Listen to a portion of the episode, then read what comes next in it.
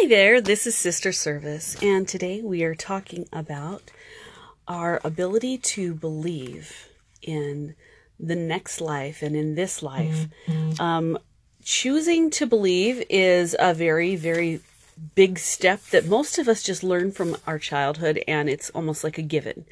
Um, we don't ever even question it really because it's a part of our framework to perceive the world, and often that's started when we are very young, and so we don't really question that until we're older. Some people never question it.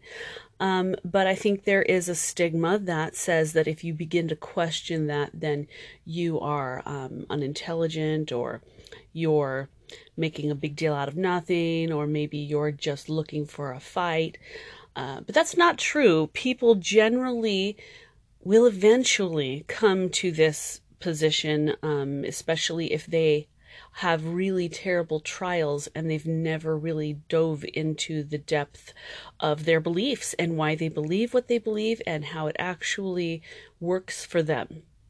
And so I, I wanted to talk to you a little bit about choosing to believe. Now, you might think, how does that have anything to do with me? I totally believe, and I don't need to worry about that. Um, but I think that that is a luxury um, that we will soon realize that we can't afford. And why is that? Well, it's because there will be times where you will have moments. You will wonder. You might. You may even doubt. You will have loved ones guaranteed doubt. Okay, so that's why it's so important to understand why you have chosen to believe what you believe.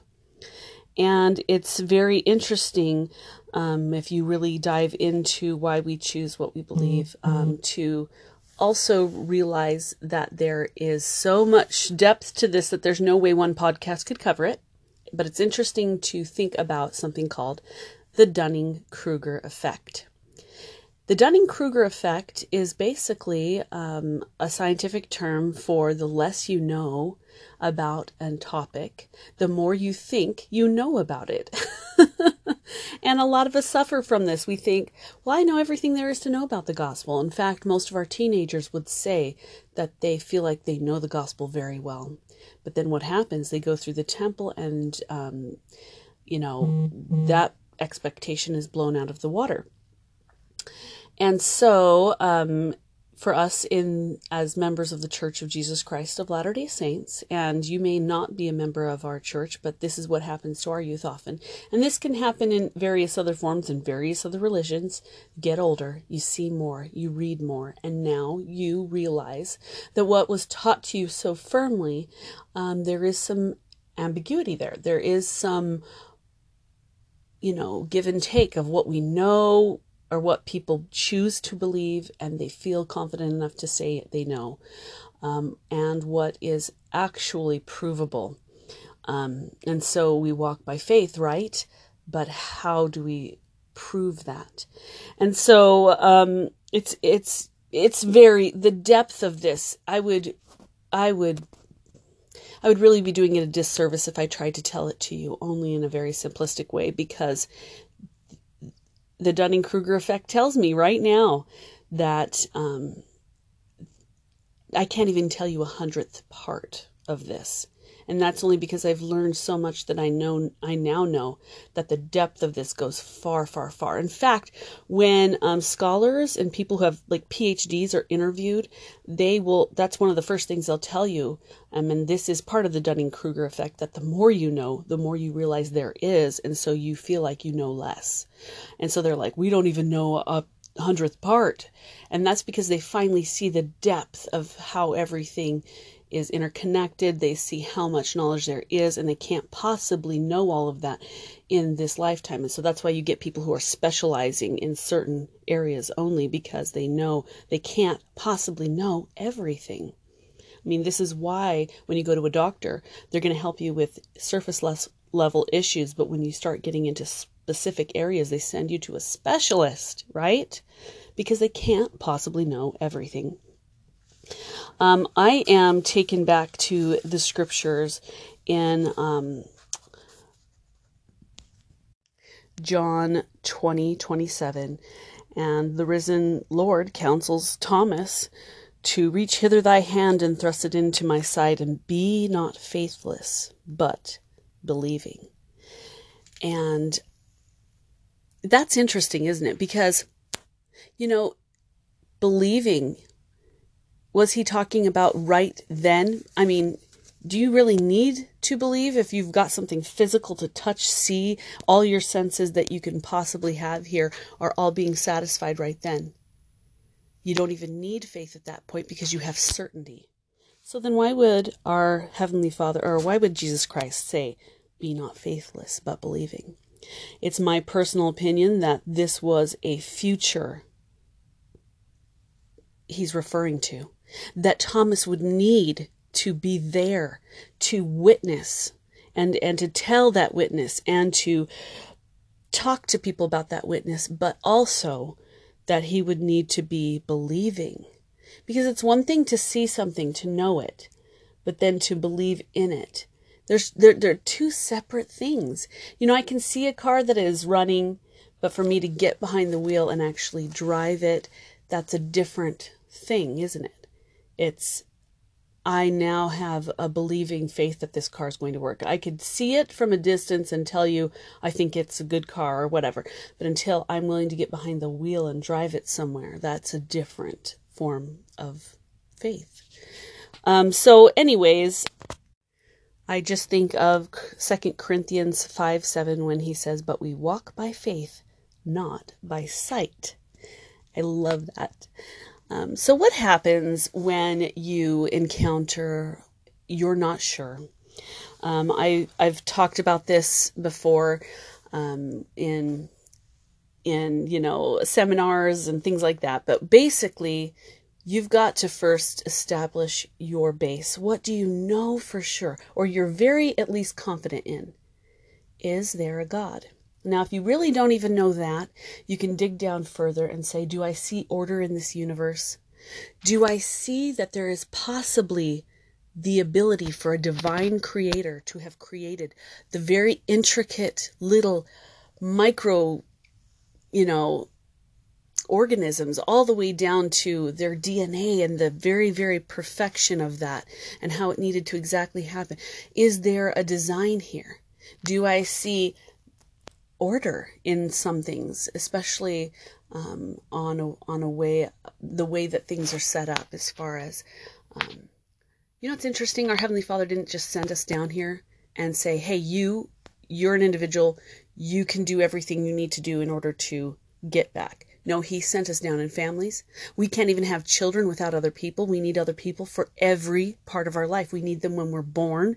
We need them you know throughout our whole life. We need other people.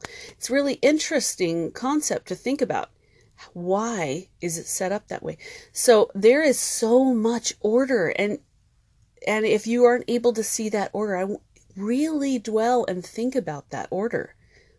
That it is literally our lives are literally set up that we need other people. It's very very interesting. Maybe it's because each of us have something the others don't have. Maybe it's because we're supposed to work together. Maybe it's supposed to, that it's the best way for us to learn about unity and love. A lot of lot of really interesting ideas. Now, if you already believe in God, that's really great because that will help you establishing what you really and truly believe. When you see no more coincidences, but you see an interesting perfection there even during bad and hard times, um, bad and hard times do happen, but sometimes we see a little more, don't we?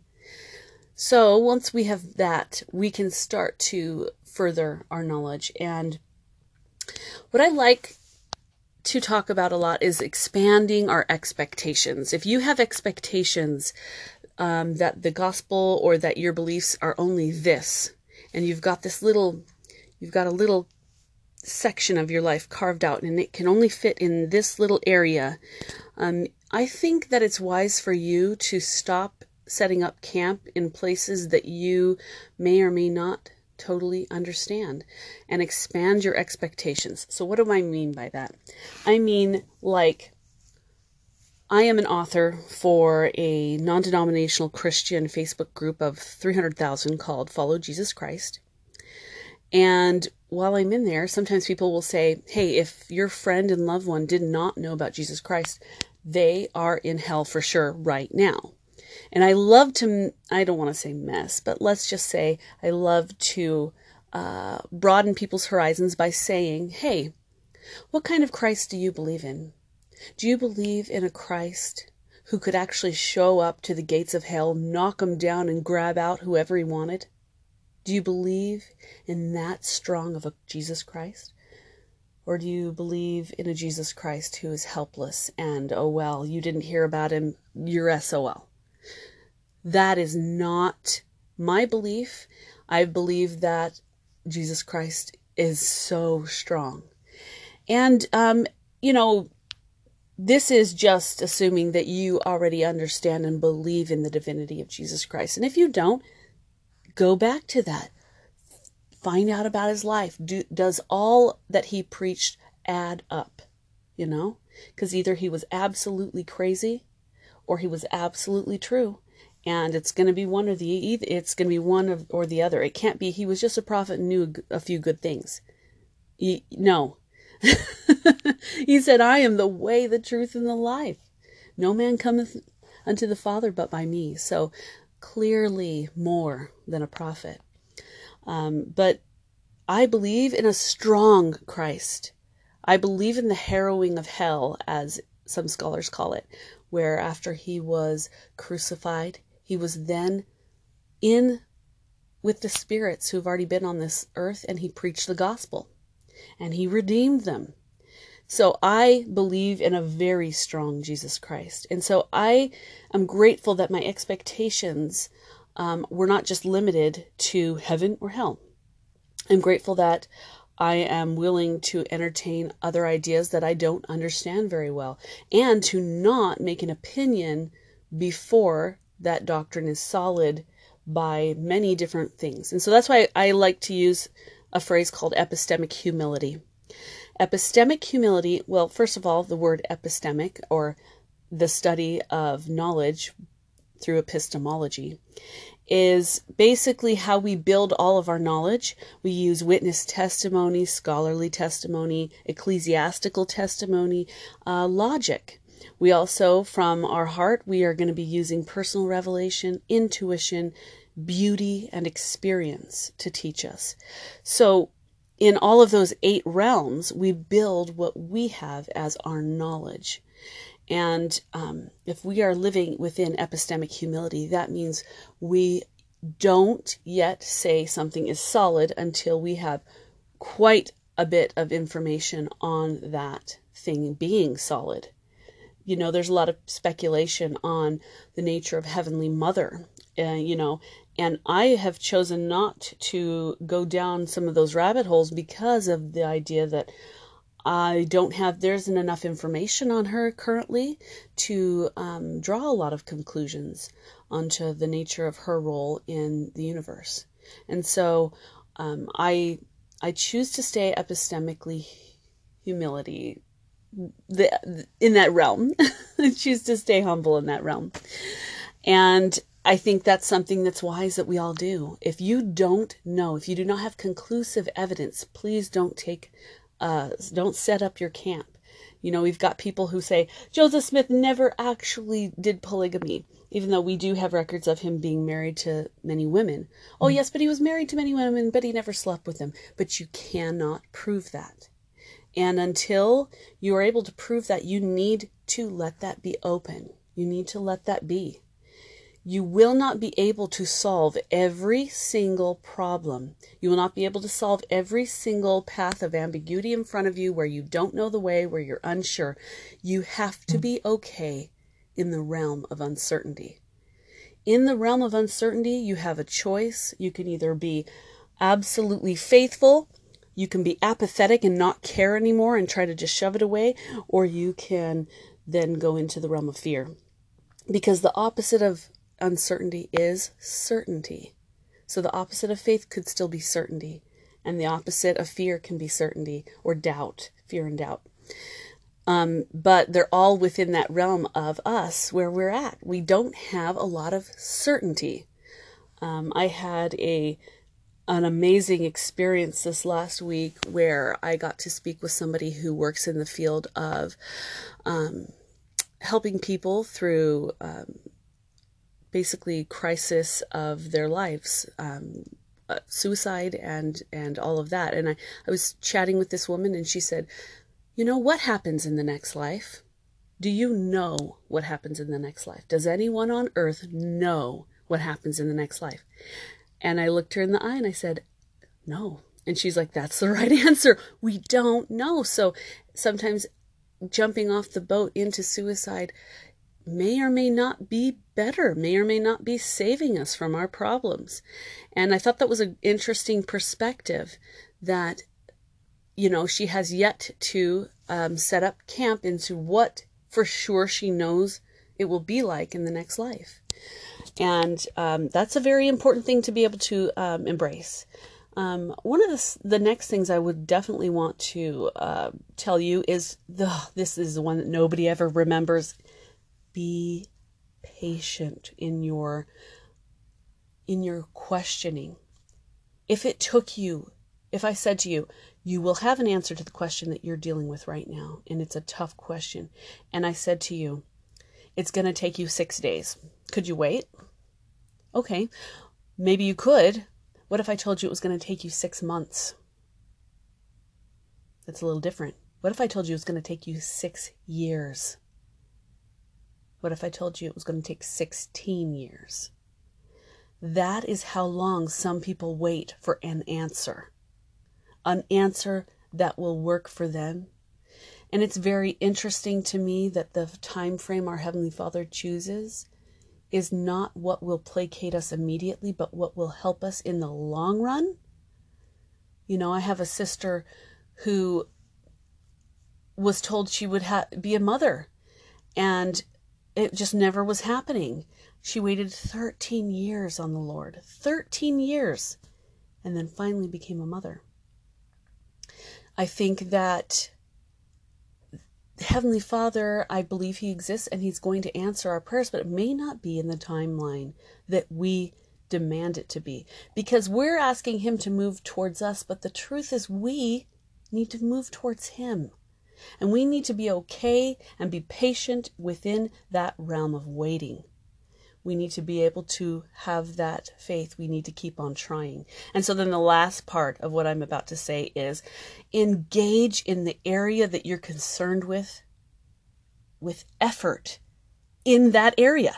So you don't say to me, I am having a tough time with my testimony and I'm going to start um, just going to the temple and um, that's how I'm going to solve my testimony issue.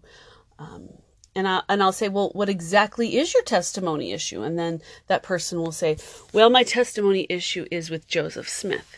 And I say, that's interesting. So you're saying that by avoiding all of Joseph Smith and getting to know him, you would rather just go to the temple. It's interesting. And it might work for you to do that, but what I'm saying is effort even more than just showing up somewhere and sitting. I mean, I hate to say it that way, but sometimes that's what we do. Sometimes that's all the effort we put in in our temple attendance is just show up and sit there. And and that's okay, I guess, but what I'm saying is if you're struggling in a certain area, you dive into that area. You say, I struggle with Joseph Smith. I'm going to read everything he has ever written. He, you, you know, that's one of the things from um, epistemology.